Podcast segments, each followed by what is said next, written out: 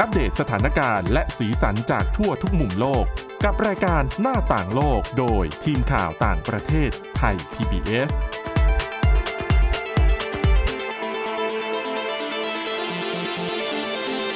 สวัสดีค่ะ ต้อนรับเข้าสู่รายการหน้าต่างโลกนะคะ มาพบกับเรื่องราวหลากหลาย แล้วก็ประเด็นต่างประเทศที่น่าสนใจจากรอบโลกเนี่ย เราก็นำมาฝากกันเช่นเคยกับทีมข่าวต่างประเทศไทย PBS นะคะ วันนี้กับคุณมินิษฐาจิตกรี แล้วก็ดิฉันทิพย์ตะวันเทระในยพงศ์ค่ะ สวัสดีค่ะ ค่ะวันนี้เรื่องแรกเนี่ยเราพาไปดูเรื่องที่หลาย ๆ คนน่าจะแบบ รู้สึกว่า เอ๊ะวิธีแก้ปัญหานี้มันจะดีหรือเปล่า เป็น อืม เรื่องเกี่ยวกับที่มหานครนิวยอร์กของสหรัฐอเมริกา คือถ้าพูดถึงนิวยอร์กคุณวินิษฐานึกถึงอะไร อันดับแรกก่อนขอแบบตึกสูงๆ ได้ไหม เออ จะนึกถึงแบบ ใช่ไหม Empire State ตึกสูงต่างๆ แหล่งรวมศูนย์กลางทางการเงิน นู่นนี่นั่นคือไม่เคยไปไง เออ ได้เห็นแต่แบบ ค่ะ ภาพยนตร์เอ่ย แต่หลาย ซีรีส์ แต่ เอ่ย ฉันว่าหลาย ๆ คนน่าจะนึกถึงภาพเรื่องของรถติด อืม การใช้รถใช้ถนนที่แบบคนเยอะมากนะคะ คือไปไหนก็ลำบากแล้วก็เสียงก็ดังด้วยเพราะว่ารถติดก็จะมีแบบเสียงบีบแตรบ้างเสียงอะไรบ้าง มัน ถึ ถึ ง งเป็นเมืองธุรกิจอะเนาะ ใช่ แท็ ก็ ก ถือ ซี่อย่างเงี้ย ที่คุณตา ถูกก็ถือว่าเป็นปัญหาอย่างหนึ่งเหมือนกันของเมืองใหญ่หลาย ๆ เมือง แต่ตอนนี้ล่าสุดที่เขากำลังมาเป็นประเด็นคือที่ทางการนิวยอร์กเองเนี่ยเขาเตรียมที่จะคิดราคาค่าธรรมเนียม ที่เรียกว่าค่าธรรมเนียมรถติด หรือว่า congestion charge นะคะ ก็เป็นวิธีที่เขาใช้กันในหลายประเทศในหลายเมืองใหญ่เหมือนกันอย่างกรุงลอนดอนก่อนหน้านี้เราเคยได้ยินมาเหมือนกัน ที่แบบคือถ้าคุณจะขับรถเข้าไปในเมืองใหญ่อะคุณ อืม ต้องจ่ายเงินไงคือเขาก็จะคือเป็นศูนย์กลางของเมืองนั่นแหละ ว่าเป็นจุดที่รถมักจะเยอะ มักจะมีคนขับรถเข้าไป ดังนั้นเนี่ยไม่แนะนำให้ขับรถเข้าไปก็ให้ไปใช้เรื่องของขนส่งสาธารณะแทน ก็เลยตั้ง เออ เหมือนแบบเป็นค่าธรรมเนียมขึ้นมา ใช่ จะได้เผื่อจะไม่อยากขับรถเข้าไป ใช่ค่ะ ก็สิงคโปร์ก็ใช้ มีด้วย วิธีนี้เหมือนกัน แต่บ้านเราก็ไม่ได้ใช้ไงบ้านเรา มี บ้านเราเป็นทางด่วนใช่ไหม สายทางด่วน เออแต่ทางทางด่วนแล้วถ้าเราเข้าไปวิ่งในเมืองก็เราก็ไม่ต้องเสียอยู่ดีไง หมายถึง หมายถึงว่าเราขึ้นทางด่วนจ่ายค่าทางด่วนก็แค่เพื่อให้เราขับรถเข้าเมืองได้เร็ว มันเป็นค่า ก็ทางพิเศษแหละ อ๋อ ก็ตามคอนเซ็ปต์ทางด่วน แต่อันเนี้ยคือเขาก็ไม่ได้พูดเรื่องทางด่วนเขาพูดเรื่องของการเข้าไปใช้พื้นที่ในในศูนย์กลางของเมือง ว่าถ้าคุณจะเข้าเมืองเนี่ยคุณต้องจ่ายเงิน แล้วมันมีปัญหาตรงไหน อืม เพราะว่าจริงๆแล้วในยการจ่ายแบบนี้ก็คือเป็นการเหมือนกับอ่ะหนึ่งลดจำนวนรถที่จะเข้าไปในศูนย์กลางของเมือง ค่ะ รถจะได้ติดน้อยลงสองก็คือ คุณภาพอากาศมันก็จะได้ดีขึ้น เพราะควันรถน้อยลง ใช่คุณภาพเรื่องของมลพิษทางเสียงด้วย อืม อืมอีกอย่างหนึ่งคือทางการเขาบอกว่าเก็บเงินที่ได้เนี่ย เงินที่ได้จากการเก็บค่า concession charge เนี่ยเขาจะเอาไป funding เรื่องของการพัฒนาระบบรถไฟใต้ดินของเมือง รถไฟใต้ดินเนี่ยมีอยู่แล้ว แล้วก็ ใช่ มีมานานแล้วด้วย คือช่วงหลาย ๆ เดือนที่ผ่านมาถ้าคุณผู้ฟัง คุณผู้ชม คุณมินิษฐาติดตามข่าวต่างประเทศเราจะเห็นว่ารถไฟใต้ดินของนิวยอร์กเองอันตรายนะ คือข่าวไม่ดีเยอะมากนะ ใช่คือเมื่อไม่กี่สัปดาห์หรือไม่กี่เดือนก่อนก็มีคดีที่แบบโฮมเลสอะคนไร้บ้านนะคะก็เหมือนไปใช้บริการแล้วแบบไปผลักคนที่ไปผู้โดยสารที่ไปรอรถไฟที่ชันชาลาตกลงไปเสียชีวิตก็มีเหมือนกัน ใช่ เพราะว่าเหมือนกับเพื่อนที่เขาไปเที่ยวอะเป็นเอเชียนใช่ไหม อืม เราจะได้ยินเรื่องของ hate crime โอ้ย ที่ สูงขึ้นด้วยเดี๋ยวนี้ คนเอเชียโดนเยอะขึ้น ค่ะ เพื่อนดิฉันอะเขาจะแบบพอเขาลงมันต้องลงบันไดไปเนาะเหมือนบ้านเรา อยู่ยัดล่างสุดอะก่อนจะขึ้น อืม รถ ลงบันไดไปถึง นางจะไม่ยืน ตรงที่แบบใกล้เหมือนบ้านเราจะต้องไปยืนรอที่จะใกล้ขึ้นรถที่สุด คือ ใช่ปะ บอกแบบนี้ก่อน ต้องไปยืนติดผนัง บ้านเราอ่ะ ชันชาลายังมีแบบไอ้นี่ไงที่กั้นน่ะ แต่ว่าแต่ก่อนบ้านเราไม่มีอะเราก็ยังไปเข้าแถวตรงริมนะ เออเออออ เพราะว่ามันก็ไม่ได้มีเหตุอะไร ค่ะ แบบนี้ ใช่ไหม อืม แต่อันนี้ก็คือก็ไม่กล้าไปยืนริมๆ เพราะว่าเดี๋ยวก็จะแบบอาจจะ หลายคนก็คือเลือก ชบ้าง ยืนติดกำแพงเลยนะคะ เพื่อความปลอดภัย อืมก่อนหน้านี้เราก็เห็นข่าวเหมือนแบบมีโดนซ้อมบ้าง โดนทำร้ายร่างกายคือ คืออันเนี้ย โดนตี ใช่ อันนี้คือเป็นเรื่องของความปลอดภัยนะ ยังไม่นับเรื่องของความสะอาด เรื่องของการพัฒนาระบบต่าง ๆอะรถไฟคือก็ค่อนข้างแบบ เก่านิดนึง บางสถานีที่มันไกลๆ หรือว่าคน ใช่ ใช้ไม่เยอะในบางย่านเนี่ยก็คือ ใช่ น่ากลัวมาก ๆ ไปเลย ดังนั้นเนี่ยรัฐบาลก็เลยบอกว่าถ้าเก็บไอ้เจ้า concession charge เนี่ยก็เอาเงินส่วนเนี้ยไปช่วยในการพัฒนาระบบรถไฟใต้ดิน คือฟังตรงเนี้ยหลายคนก็ว่าเอาก็ดีนี่คุณภาพอากาศดีขึ้น มลพิษทางเสียงไม่มีมลพิษทางอากาศก็ดีขึ้นรถ อืม ในกลางเมืองก็ไม่ติด มันก็น่าจะดีนี่ เออแถมรถไฟใต้ดินยังดีขึ้นอีกทำไมคนถึงไม่ชอบกลุ่มแรกที่ไม่ชอบคือแท็กซี่ เพราะ แท็กซี่เขาบอกว่าการที่ทำแบบเนี้ยเหมือนเป็นการผลักภาระให้เขาต้องไปจ่าย เพราะว่าแท็กซี่เอาวิ่งวิ่งทั่วเนาะวิ่งทั่วไปหมดทั่วเมือง ดังนั้นเนี่ยพื้นที่ที่จะรับคนได้ก็คือพื้นที่ใจกลางเมือง วิ่งเข้าไปรับคน แล้วก็วิ่งไปส่งตามจุดต่าง ๆ ซึ่งแท็กซี่เขามองว่ารายได้เขาอะมันก็น้อยแล้ว อ่ะ เขาบอกว่าตกวันหนึ่งสัปดาห์หนึ่งนะ เขาบอกว่าวิ่งเนี่ยจะได้อยู่ราวๆสามร้อยถึงสี่ร้อยดอลลาร์สหรัฐต่อต่อสัปดาห์ก็สักประมาณหมื่นเศษเศษๆอะไร แต่ว่า เงี้ย ค่าครองชีพกเขาลม ก็สูง ใช่แล้วเขาบอกอันนี้ค่ารายได้ที่วิ่งแท็กซี่นะ ยังไม่รวมค่าผ่อนรถอะ อ๋อ มันต้องมี อีกอะไรอีก ะ ใช่แล้วเขาบอกว่าการที่ถ้าคุณไปแบบ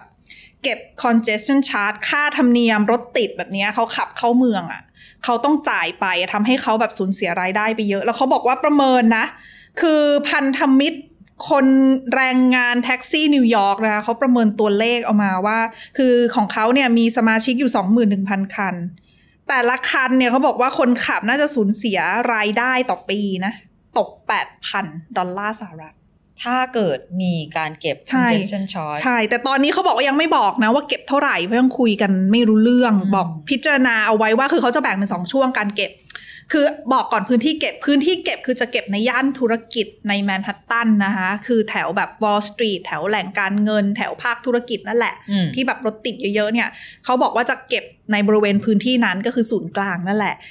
ราคายังคำนวณอยู่ว่าจะเก็บค่าธรรมเนียมเท่าไหร่ แต่ว่ามีการพิจารณาอยู่ตอนนี้คือแบ่งเป็นสองเลท ค่ะ คือเรทช่วงที่พีคเอา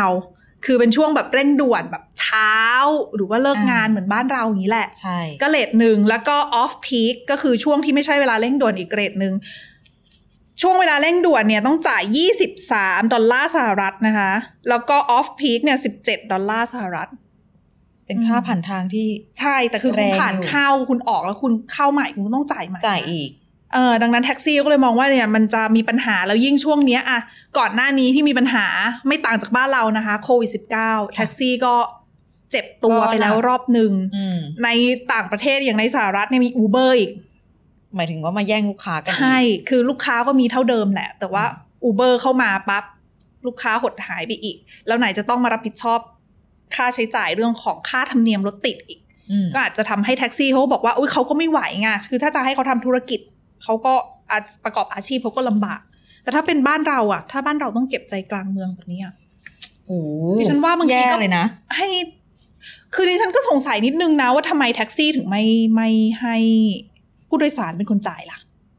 หเหมายถึงมือนแบบ ก็ไป เหมือนค่าทางด่วน คิดกับเขา บ้านเราอะอืม เออ อันนี้ก็น่าคิด แต่คืแต่อ บ้าน เขา เราขึ้นทางด่วนเราก็จ่าย แต่ดิฉันคิดว่าอันนี้อาจจะเป็นในมุมที่ว่า คือพอเขาขับเข้าไปรับคนในเมืองอะยังไม่มีผู้โดยสารไงคุณก็ต้องจ่ายเองอยู่ดี มันก็ไม่ใช่ทุกครั้งไปที่จะเข้าไป อืม พื้นที่ที่มี พร้อมกับที่มีผู้โดยสารถูกปะ อืม อาจจะวิ่งจากนอกเมืองเข้ามาต้องไป ค่ะ หาลูกค้าแถวนั้น หรือผ่าน บางทีไม่แน่ใจขึ้นอยู่กับโซนที่เขาเก็บด้วยไหมหรือ มันอาจจะเป็นทางที่ต้องผ่านไป เพื่อไปที่อีกจุดหนึ่ง ก็อาจจะเป็นไปได้ คือน่าจะ ก็จำต้องผ่าน มันน่าจะมีปัญหาอะไรหลายจุดที่ทำให้แท็กซี่เขาก็มองว่า มันจะทำให้การทำงานของเขาการหารายได้ของเขามันได้รับผลกระทบเยอะนะคะ อืม การได้รับผลกระทบไม่ใช่แค่แท็กซี่อย่างเดียวค่ะคุณ เขาบอกว่ากลุ่มคนที่อาศัยอยู่นอกแมนฮัตตันก็มีปัญหาเหมือนกัน เพราะว่าอย่างที่ทราบกันดีว่าสหรัฐเนี่ย ต้องมีรถยนต์อะคือเขาไม่ค่อยใช้แบบระบบขนส่งสาธารณะเท่าไหร่ ก็ ส่วนใหญ่ก็ จะ ขั บอกว่าไม่ครอบคลุมก็อาจจะไม่ถูกนักเพราะว่าใหญ่มาก พื้นที่เยอะ ใช่ใช่ แต่แม้กระทั่งในนิวยอร์กเองคนก็ขับรถนะ อย่างคนทำงานในแมนฮัตตันแน่นอนคนที่ทำในนั้นมีเยอะมาก แต่ว่าเขาไปเช่าบ้าน หรือซื้อบ้านอยู่ในแมนฮัตตันไม่ได้แน่ๆ เพราะว่ามันแพงมาก ค่าครองชีพสูงมาก ใช่ดังนั้นหลายๆคนถ้าไม่อยู่นอกแมนฮัตตันก็คืออยู่อีกรัฐหนึ่งเลยอย่างอยู่นิวเจอร์ซีย์อย่างเงี้ย ก็คือรัฐเพื่อนบ้านข้างเคียง คุณก็ขับรถคือคุณอยู่แถวนั้นอ่ะ คุณภาพชีวิตคุณก็ดีกว่า เงียบสงบกว่าอากาศก็ดีกว่าไม่วุ่นวาย อืม แล้วก็แล้วก็บ้านก็ราคาถูกกว่า อืม แล้วใช้เวลาขับเข้าเมืองอะ มาทำงานอะง่ายกว่าไง มันก็พอทนไง ต้นทุนเขามันถูกกว่าสำหรับการขับเข้าเมืองมาทำงาน ดังนั้นเนี่ยพอนิวยอร์กจะประกาศเก็บเงินแบบเนี้ยเขาบอกทางการรัฐนิวเจอร์ซีย์ที่อยู่ข้างๆ ออกมายื่นฟ้องนะคะว่ารัฐบาลท้องถิ่นของนิวยอร์กเองเนี่ยไม่เป็นธรรม อืม การเก็บค่าใช้จ่ายแบบเนี้ยไม่เป็นธรรมกับชาวนิวเจอร์ซีย์ที่ต้องขับรถเข้าไปทำงานที่ในตัวเมืองนิวยอร์ก ค่ะ เพราะว่าหนึ่งทำไมเขาจะต้องจ่ายด้วยเขาเป็นคนของรัฐนิวเจอร์ซีย์อ่ะสองทำไมเขาต้องจ่ายเพื่อเอาเงินตรงนั้นมาพัฒนาระบบรถไฟใต้ดินของนิวยอร์กด้วย เพราะเขาไม่ใช่คนนิวยอร์กเขาไม่ได้ เออ ได้เสียอะไรกับจุดนี้ ใช่ คือในอเมริกามันก็พูดยากเหมือนกันนะ เพราะว่าแต่ละรัฐอ่ะเขามีงบประมาณของเขาเอง เขาเก็บภาษีของเขา ใช้จ่ายในประเทศของเขาเองอ่ะ มันก็ ระบบการปกครองเขา มันก็ดีนะ อืม นิวเจอร์ซีย์ก็สามารถได้ออกมาปกป้องคนของตัวเองได้ด้วย แต่ว่ารัฐบาลนิวยอร์กเองเขาก็บอกว่าก็ก็พูดถึงฟ้องก็ไม่เปลี่ยนอยู่ดี เพราะว่าเขาก็มองว่ามันเป็นสิ่งจำเป็นที่ที่จริงๆนิวยอร์กควรทำมานานแล้ว ซึ่งเขาบอกว่าแผนการแบบเนี้ยเริ่มมาตั้งแต่ปี 2007 นะคะ อืม ตอนนั้นเนี่ยไมเคิลบลูมเบิร์กตั้งแต่สมัยนู้นเลยอะ นานมากชื่อ เป็นนายกเทศมนตรีนิวยอร์กแล้วก็ประกาศแผนเสนอแผนนี้แหละ เรื่องของเก็บค่าธรรมเนียมแต่ว่า แต่ว่าก็ต้องใช้เวลาเจรจานานมากนะ เพราะว่ากลุ่มผลประโยชน์เอยอะไรเอยต่างๆ ในในนิวยอร์กเองเนี่ยก็เลยทำให้เมื่อปี 2019เนี่ยถึงจะบรรลุข้อตกลงกันได้ อืม แล้วก็เมื่อเดือนมิถุนายนที่ผ่านมาก็ข้อเสนอก็ได้รับไฟเขียวว่าอ่ะเตรียมที่จะบังคับใช้เขาบอกว่าในปีหน้าช่วงฤดูใบไม้ผลิก็สักประมาณแบบ ต้นต้น เมษายนประมาณเนี้ย ๆอืม น่าจะได้เริ่มใช้กันในนิวยอร์กก็ประกาศว่าเดินหน้านะ ถึงแม้จะมีเสียงวิพากษ์วิจารณ์จากทั้งฝั่งแท็กซี่ ประชาชนบางส่วน รวมไปถึงเพื่อนบ้านรัฐข้างเคียงก็ตาม แต่หลังจากนี้คงจะต้องแบบหามาตรการอะไรอื่น ๆ หรือเปล่าที่จะผ่อนคลายเรื่องของผลกระทบที่จะเกิดขึ้นกับหลาย ๆ กลุ่มนะคะที่จะที่จะได้รับผลกระทบจากมาตรการหรือว่าค่าธรรมเนียมนี้แหละ อืม แต่เขาก็หวังว่ามันจะช่วยเรื่องของสิ่งแวดล้อมได้ไง จริงๆแนวทางการ อืม ลดจำนวนรถที่วิ่งในเมืองเนี่ยมันก็ ค่ะ มีหลายอย่างนะ อืม บ้านเราไม่แน่ใจว่าเคยมีทำหรือเปล่าที่แบบล็อกเลขทะเบียน อ๋อ เลขไหนวิ่งได้วันไหนอะดิฉันจำไม่ได้ของบ้านเราอะอาจจะตอนเด็กๆ หรือเปล่าไม่รู้ อาจจะมี แต่ที่ ช่วง รู้ ที่ถ้าสมมติว่าเป็นสมอกเยอะๆอะวิคลื่ ช่ น วงที่มีหมอก เออ คหวันมอกควันขออภัย เออ เยอะๆอ่ะ แต่ว่าที่เท่าที่รู้อะอย่างอะแบบที่มานิลาฟิลิปปินส์อย่างเงี้ย มีใช่ไหม ขึ้นชื่อเรื่องรถติดแบบโอ้โห number one สุดๆของโลก ค่ะ อันนั้นเขาก็จะมีโค้ดนะคะแบบสมมุติวันจันทร์รถที่เลขทะเบียนลงท้ายด้วยเลขนี้เลขนี้เลขนี้ก็จะเข้าไม่ได้ อืม เข้าได้แค่ตรงไหน แล้วก็แบบวงชั้นไหนอาจจะเข้าไม่ได้ ทางออกคืออะไรรู้ไหม ค่ะ คนรู้จักมีรถหลายคัน ยิ่งเพิ่มปัญหาหรือเปล่า ไม่ เพ แต่ ราะว่า ว่าค่ารถเขาถูกเหรอ ไม่ได้ถูกแต่ว่าก็ต้องยอมรับเขาก็มีอันจะกินอ่ะ อ๋อก็อยู่ เป็นม ที่ นุษ ว่า ย์ เป็ เงิ น น กลุ่ม เดือน ใช่เป็นมนุษไหย์น เงินเดือนก็จริง แต่ว่าแบบอาจจะแบบที่บ้านมีธุรกิจด้วยอยู่กันหลายคนในบ้าน ค่ะ มันก็เลยไม่ได้เกินตัวหรือว่าฟุ่มเฟือย อืม อะไรมากเกินไปที่จะมีรถหลายคันเนาะ อืม ดังนั้นสมมติว่าวันที่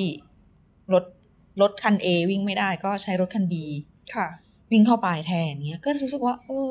อ มันได้ มันก็ไม่ ผล ได้ จริงเหรอเนี่ย มันก็ดูเหมือนจะไม่ค่อยได้ผลนะ แต่ว่าวิธีนี้ก็เป็นวิธีที่หลาย ๆ ประเทศใช้เหมือนกันเวลา อืม เจอปัญหาเรื่องของหมอกควันนะคะสำหรับในกรณีของนิวยอร์กเองเนี่ยเขาบอกว่ามีการประเมินว่าถ้าใช้วิธีเรื่องของการเก็บค่าธรรมเนียมรถติดแบบนี้น่าจะช่วยลดการปล่อยคาร์บอนไดออกไซด์ได้ประมาณแบบ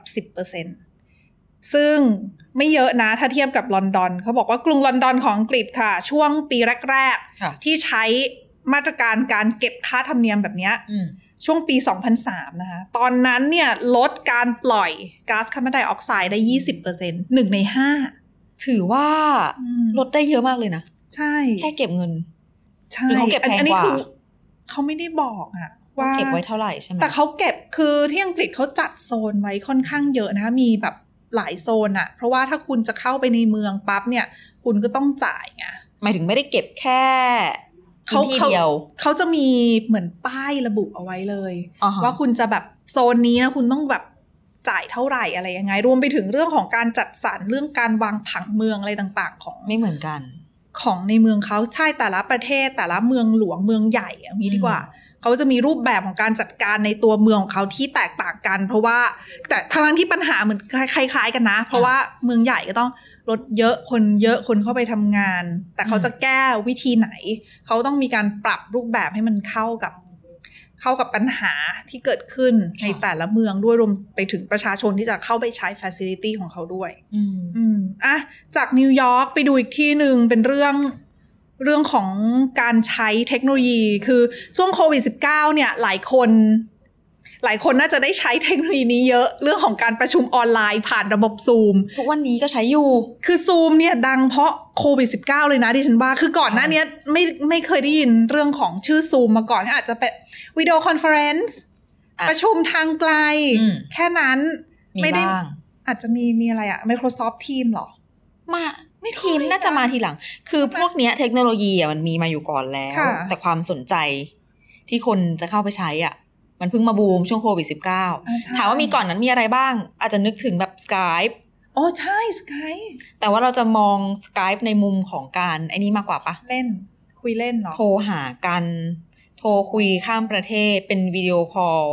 คือมาก่อนการอ่ะมาก่อนแบบ อ่า พวก อ่า FaceTime ก็ หรือ ก่อน อะ ส ไร กาย ใด นี่ไง ICQ เก่าไปปะ ๆ Perch อ๋อ ICQ ใช่ใช่ใช่ มันมีกล้องด้วยเหรอ ไม่มีเหรอ จำไม่ได้อ่ะ ดิฉันว่าอาจจะแต่ เพิร์ช ไม่แต่ นี่เด็กมาก แต่ เลย ว่า อะ กล้องสมัยก่อนมัน มัน คื ก็ อคอน มเป็เว็ พิ บ ว แค เตอร์ ม ทุกคอมพิวเตอร์ไม่ได้มีกล้องเหมือนสมัยนี้ไง มันก็เป็นเว็บแคมที่เราซื้อแยกมาแล้วมาติด ใช่ ใช่ไหม ใช่ใช่ หรือว่าแบบพวกแล็ปท็อปโน้ตบุ๊กแรก messenger ๆ MSN น่ะเหรอ ใช่ใช่ ปิดตัวไปนานแล้วนะคุณ ปิดตัวเป็นนาน รู้เลยว่าเก่าขนาดไหนนะคะ แต่อันนี้ซูมซูม อันนี้ซูม ดังในช่วงนี้นะคะ บูมขึ้นมาช่วงปี 2020 ที่โควิด -19 ระบาด ทีนี้ล่าสุดสัปดาห์ที่แล้วนี่เอง ค่ะ ปรากฏว่าบริษัทที่ให้บริการประชุมทางไกลทำให้คนทั่วโลกอะ่ะ ไม่ต้องเข้าออฟฟิศเนาะก็ทำงานผ่านทางนี้แทน ค่ะ เรียกพนักงาน ทำไม กลับมาทำงานในออฟฟิศ เพราะ กลับมาแล้ว คือเหมือนเขามองว่ามันอาจจะได้แบบผลิตภาพผลิตผลทำงาน คือ ได้ดี มีประสิทธิ ขึ้น ภาพมากขึ้นเหรอ เขามองว่าอย่างนั้น หรอ ส่วนหนึ่ง คือซูมเนี่ยบอกก่อน ทุกวันนี้เราได้ยินคำว่าซูม ค่ะ แต่ก่อนก่อนโควิด ถ้าเราได้ยินคำว่าซูมก็จะนึกถึง ซูมกล้อง ใช่ อ่า ซูมภาพให้มันใหญ่ขึ้น ทุกวันนี้มันไม่ใช่แบบนั้นแล้วอะ ค่ะ ซูมกลายเป็นคำกริยาที่หมายความว่า อ่า อ่ะไปประชุมซูมเออเดี๋ยวเข้าซูมก่อนไปประชุมอย่างงู้นอย่างนี้ ถึงแม้ว่าจะไม่ได้ใช้ซูมนะ ใช้อย่างอื่นก็เรียกว่าซูมหมื ก็ อนน เรียกว่าซูมอยู่ดีนะทีนี้เนี่ยช่วงประมาณปี 2020 เนี่ย บริษัทเนี้ยก็ได้รับความนิยมขึ้นมาอย่างมาก เนื่องจากว่าคนต้องเข้าไปใช้บริการ ต้องเข้าไปประชุมทางไกลทำงานจากบ้านเอ่ยอะไรเอ่ยแล้วล่าสุดเรียกตัวพนักงาน คือตอนนี้มีพนักงาน 7,400 คน ขอให้ตั้งแต่ช่วงต้นเดือนที่ผ่านมาเนยนะคะขอให้ทยอยทยอยบางส่วน กลับเข้ามาทำงานในออฟฟิศในสำนักงานบ้างแล้ว ตามรอยบริษัทเทคโนโลยีอีกหลาย ๆ แห่งที่ทำกันไปก่อนหนั้นนี้ไล่มาตั้งแต่ต้นปีเนาะ อื มีหลายเจ้าด้วยกัน Google เอ่ยอะไรเอ่ยเริ่มกันไปหมดแล้วสำหรับซูมเนี่ยเขาขอแบบนี้เขาบอกว่าตั้งแต่ต้นเดือนที่ผ่านมา ค่ะ ใครที่บ้านอยู่ในรัศมีประมาณ 80 กิโลเมตร ของสำนักงานเนี่ย ให้กลับมาทำงานแบบพาร์ทไทม์ในออฟฟิศก็คือแบ่งงานเข้ามาแบ่งเวลาเข้ามาทำงานในออฟฟิศบางวัน เริ่มต้นเนี่ยสักประมาณ 2 วันต่อสัปดาห์ แสดงว่าเขามองว่าการทำงานในออฟฟิศมีประสิทธิภาพมากกว่าเหรอ จริง ๆ แล้วเนี่ย ที่มีประสิทธิภาพมากกว่าในมุมของเขาเขามองว่าการเข้าออฟฟิศทำให้พนักงานอะได้มีโอกาส คุย มีปฏิสัมพันธ์ อ๋อ กับทีมของตัวเอง จะได้ทำงานเป็นทีมได้ ใช่ แต่ส่วนหนึ่งก็ ก็ ดิฉัน อาจ ว่ามัน จะ ก็จะทำให้แบบเรารู้สึกออกเวิร์ดกันนิดนึง ถ้าสมมติว่าเราคุยกันแต่ออนไลน์ตลอดนะเหมือน โดยเฉพาะในกรณีที่อะถ้าอย่างแบบ อืม เรารู้จักกันอยู่แล้วอะมันอาจจะไม่เท่าไหร่ ม แต่ลองนึกถึงทุกทีมนต้องมีการเติบโตเปลี่ยนแปลงเนาะมีแบบเด็กใหม่เข้ามาในทีม อืม มีคนใหม่ที่เข้ามาคน อืม เก่าออกไป หรือว่ามีการ ค่ะ แบบย้ายทีมย้ายอะไร ไม่รู้จักกันมาก่อนเนี่ย ไม่เคยเจ มั อน มัน ก็คง ลำ แปล บาก แปลกๆอืมดิฉันน่ะมีเพื่อนคนหนึ่งที่ตกอยู่ในสภาวะแบบนี้ ค่ะ ก็ใช้ตั้งแต่ช่วงโควิดจนถึงทุกวันเนี่ยยังทำงานอยู่บ้านอยู่เลยอะ อ๋อ เขาทำเป็นบริษัทไอทีเหมือนกัน แต่เป็นฝั่งอังกฤษ ก็คือเนี่ยสามสามปี อืม ไม่เจอ ไม่รู้เลยว่าแบบ เพื่อนร่วมงานในทีมที่ เป็นยังทำไง งานด้วยกันอะลักษณะจริงๆแล้วทั้งหมดอะเขาเป็นยังไง เพราะว่าเห็นแค่ครึ่ง ใช่ ตัว เห็นกันแค่อย่างนั้น แล้วก็แบบนิสัยใจคอเวลาว่างไปพัก ทำอะไร กินอะไรอะไรเงี้ย ไม่รู้ คือมันก็มีทั้งข้อดีข้อเสียนะคะ การแบบทำงานทางไกลหรือทำงานจากที่บ้านแบบเนี้ย คื คือ อหนึ่งเราประหยัดเวลาแหละ ใช่ การเดินทาง ดิฉันก็ชอบนะ แต่ว่าก็ถ้ามองในอีกมุมหนึ่งก็คือเราก็ไม่ได้รู้จักเพื่อนร่วมงานอะ อืม ไม่ได้มาเจอกัน ไม่ได้คุยกัน ไม่ได้สนิทกัน โดยเฉพาะงานที่ทำงานเป็นทีม บางทีก็ยากเหมือนกันนะ แล้วประเด็นเรื่องการเดินทางเนี่ยทำให้คนใน อืม บริษัทของซูไม่ค่อยจะพอใจสักเท่าไหร่นะคะเพราะว่าพนักงานก็ค่อนข้างออกมาโวยวายในเรื่องของแบบว่า เออเราค่าเดินทางล่ะ ไม่แต่เมื่อก่อนก็ไม่ได้จ่ายไม่ใช่เหรอ มันชินไปแล้วไงคุณ อื มันผ่านมาสองสามปีแล้วที่เขาไม่ต้องไปไหนเนี่ย แล้วไอประชุมครั้งเนี้ยมันมี ข่าวนี้มันมีอะไรที่แบบคำๆหลายเรื่อง ยังไงคะ ซูมบริษัททำงานทางไกล เรียกพนักงานกลับเข้ามาทำงานในออฟฟิศในการประชุมที่เขาแจ้งให้พนักงานของบริษัทที่ทำงานทางไกลกลับมาทำงานในออฟฟิศเป็นการจัดประชุมผ่านซูม อะไรประมาณเนี้ยเนื้อข่าวมันจะอยู่ประมาณนี้ ซึ่งนั่นแหละเขาก็เรียกพนักงานกลับเข้ามาคนเริ่มต้นจากคนที่มีบ้านอยู่ใกล้ ๆ ออฟฟิศซะก่อน แล้วก็ก็เริ่มบังคับใช้กันเดือนนี้กับเดือนหน้าและแล้วเขาบอกว่าพนักงานนะที่เขาอยู่ในวงประชุมซูม อันนั้นด้วย แต่ว่าจริงๆ แล้วอะไม่ได้รับอนุญาตให้ให้ข้อมูลกับสื่อหรอก ค่ะ เขาบอกว่าปรากฏว่า บรรยากาศในการประชุมเรียกพนักงานกลับเข้ามาเนี่ยตึงเครียดเลย เพราะว่า ไม่ค่อยพอใจ ใช่พนักงานก็ตั้งคำถามอย่างที่บอกไปแหละทั้งอาจจะไม่ใช่แค่เรื่องเงินอย่างเดียว ใน ค่ะ การเดินทางมันเป็นเรื่องเวลาด้วยไง การจัดสรรเวลาต่างๆ ใช่ เพราะหลาย ๆ คนสองสามปีที่ผ่านมา สบาย โอ้บางคน ไม่คือ ตื่นมาก็ทำงานอะ จากบ้านมันก็ลำบากอย่างหนึ่งตรงที่ว่าเราแยกเวลาส่วนตัวกับเวลาทำงานไม่ค่อยได้ไง ใช่แต่มันอาจจะไม่ใช่ทุกคนไง อืม สมมุติว่า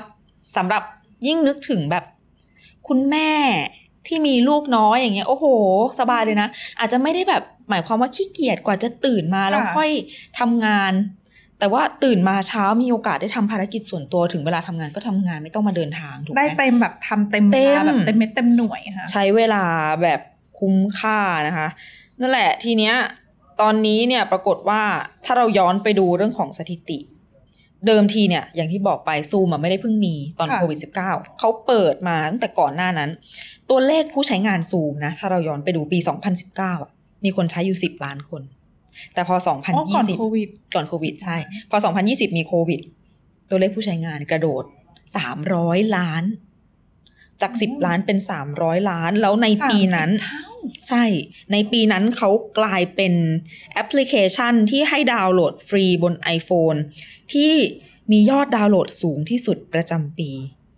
ไม่แต่คือยุคโควิดจริง ๆ คือทุกคนต้องใช้ไง ใช่ คือไม่ว่าคุณจะประชุมทำงาน ไม่ว่าคุณจะเรียนนะ อืม ยังไงคุณก็ต้องใช้หมดนะ ต้องมีโหมดแอปนี้ อืม แล้วทุกคนก็ฮิตแอปนี้ ทั้งทั้งๆที่ฉันรู้สึกว่ามันใช้ยากพอสมควรนะ